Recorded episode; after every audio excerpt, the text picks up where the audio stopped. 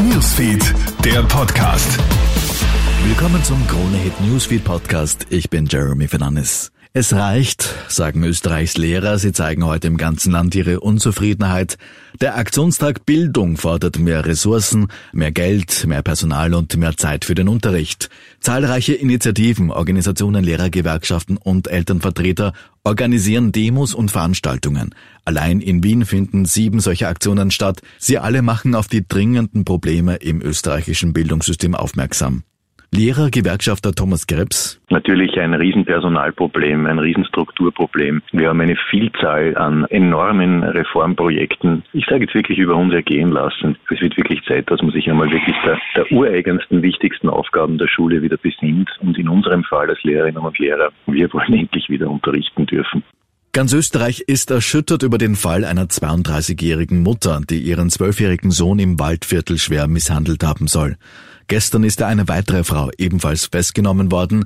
Die beiden stehen unter Verdacht, an einem sadistischen Kult beteiligt zu sein.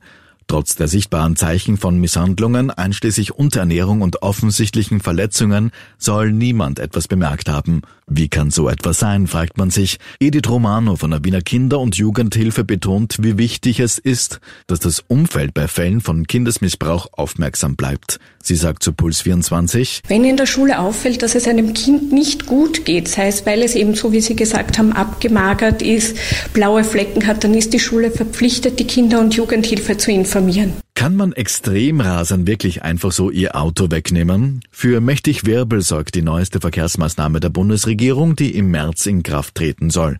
Wer innerorts mit 60 kmh zu viel und außerhalb von Ortsgebieten mit 70 kmh zu viel geblitzt wird, verliert für mindestens zwei Wochen sein Auto. Wiederholungstätern und Extremrasern, die die Tempolimit sogar um 80 oder 90 kmh überschreiten, wird das Auto sogar dauerhaft abgenommen. Der Wagen wird im Anschluss einfach versteigert. Der ARBÖ begrüßt zwar Anti-Raser-Maßnahmen, die Autoabnahme sieht man aber skeptisch, sagt ARBÖ-Sprecher Sebastian Obrecht. Wenn einem das Fahrzeug abgenommen wird und sogar versteigert wird, ist es eben ein Eingriff ins Eigentum und das im Rechtsstreit definitiv vorprogrammiert. Da wird es sicher dann irgendwelche Musterprozesse geben. Also es sind viele, viele Fragezeichen, die wir da sehen, eben weil mal ganz massiv ins Eigentumsrecht eingegriffen. Ganz andere Kritik am Paket kommt vom VCÖ, dem Verkehrsclub ist nämlich die gesetzte Tempogrenze zu lasch. Schon ab 40 kmh zu viel im Ortsgebiet sollte das Auto futsch sein.